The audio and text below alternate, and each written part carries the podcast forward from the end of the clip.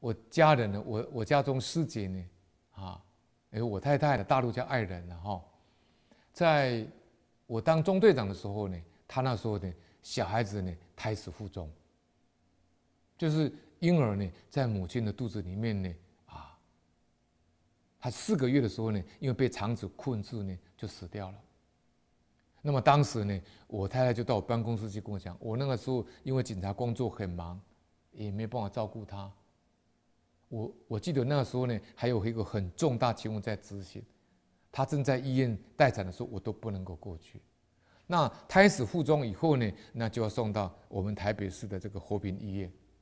当时那个要把那个死胎把它吸出来呢，非常非常的困难，非常的困难。 几乎吸不出来，因为他已经死在里面了。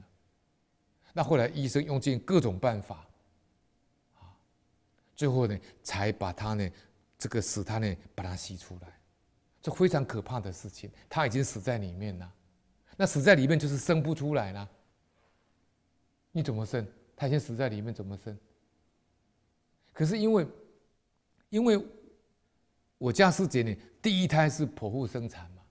那医生的意思说，尽量不要再动刀子嘛，能够用自然从子宫把它拿出来就拿出来嘛。哦，这也是一个灾难，就是这里讲的，唯恐生产时呢，身为鬼见识啊。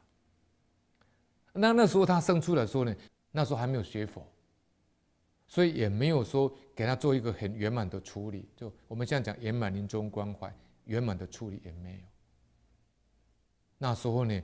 你不懂事呢，就交给我姐姐的丈夫呢，啊，叫一般人就把它处理了。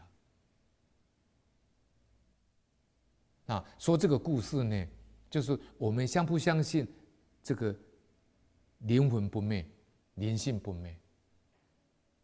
所以你相不相信呢？阴灵是不能堕胎的，阴灵堕胎呢，他一定是会来找父母的。 所以一入胎的时候呢，它就有灵性，它就有生命的。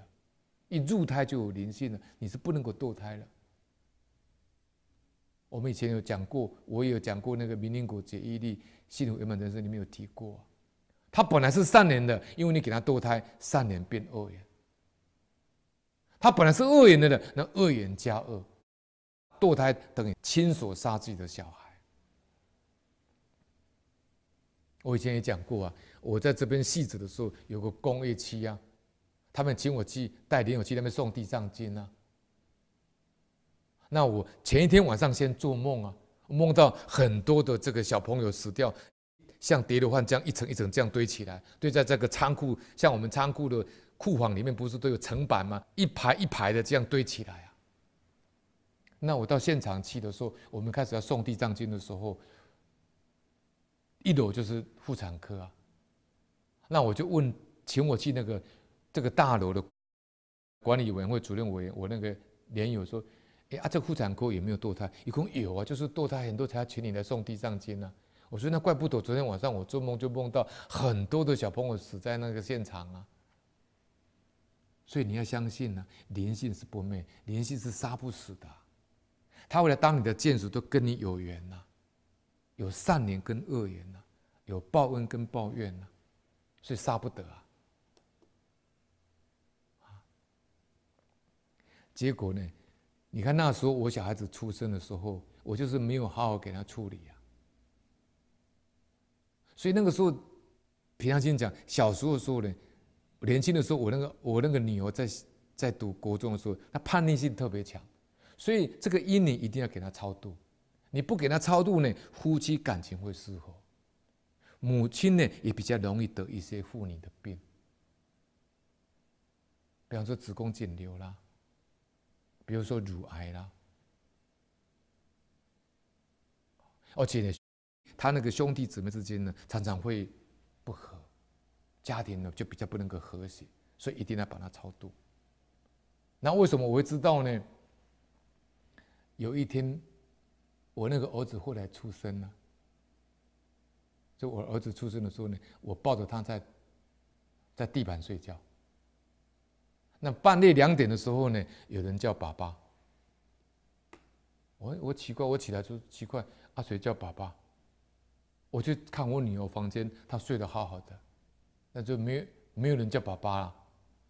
那第二天早上起床的时候呢，我太太正在梳妆台化妆，她叫妈妈，就在空气里面就听到声音了，所以表示我们这个地方呢是这个环圣同济土啊，就武器杂基地啊，这有鬼道的、啊，有人道啊。所以他叫妈妈，我就眼睛看着我太太，她也看着我，我们心知肚明，谁在叫？那就是他阴灵啊，就是那个死胎啊。后来在2008年，我在老和尚叫我讲因果，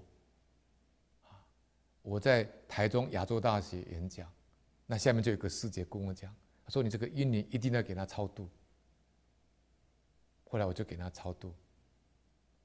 超度以后呢，有一天我就做一个梦，超度完以后做一个梦，那个小朋友呢，有个小朋友大概个子这样，到梦中来，那手拿2本护照，因为台湾的护照是绿色的嘛，他拿2本护照，我就问一个啊，我的朋友啊，他学佛学得不错的一个高人，我说为什么拿2本护照？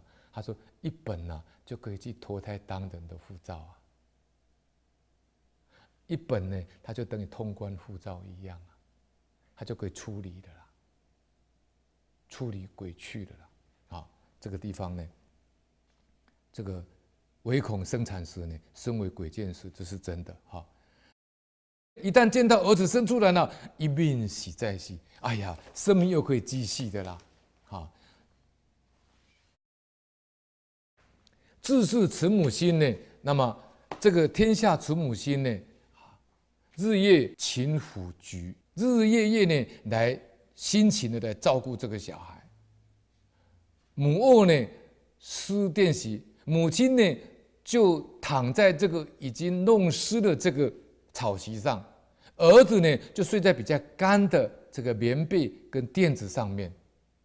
儿子睡得正安稳呢，母亲不敢伸缩啊，因为怕把他叫醒了。这个有时候要是好姻缘呐，你的儿子呢，女儿都一样啊。你在怀胎的时候呢，你多做功课。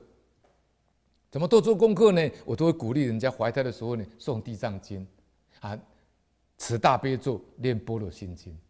那像我儿子呢，是求观世音菩萨来的，所以呢，他在出生的时候呢，我就做很多功课，比如说放生啦、许愿吃素啦，哈，啊，诵《地藏经》啦。还诵大悲咒啦，哎，我都有做这些基本功。观世音菩萨送来就不一样啊。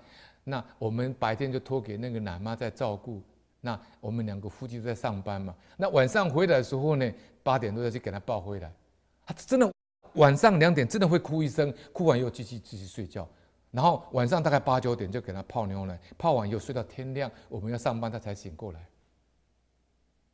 这就是观世音菩萨送的好处啊。而且怀孕的时候都没有吃到荤啊，叫胎里素。所以他出生的时候呢，他大小便呢都不用卫生纸，非常的干净。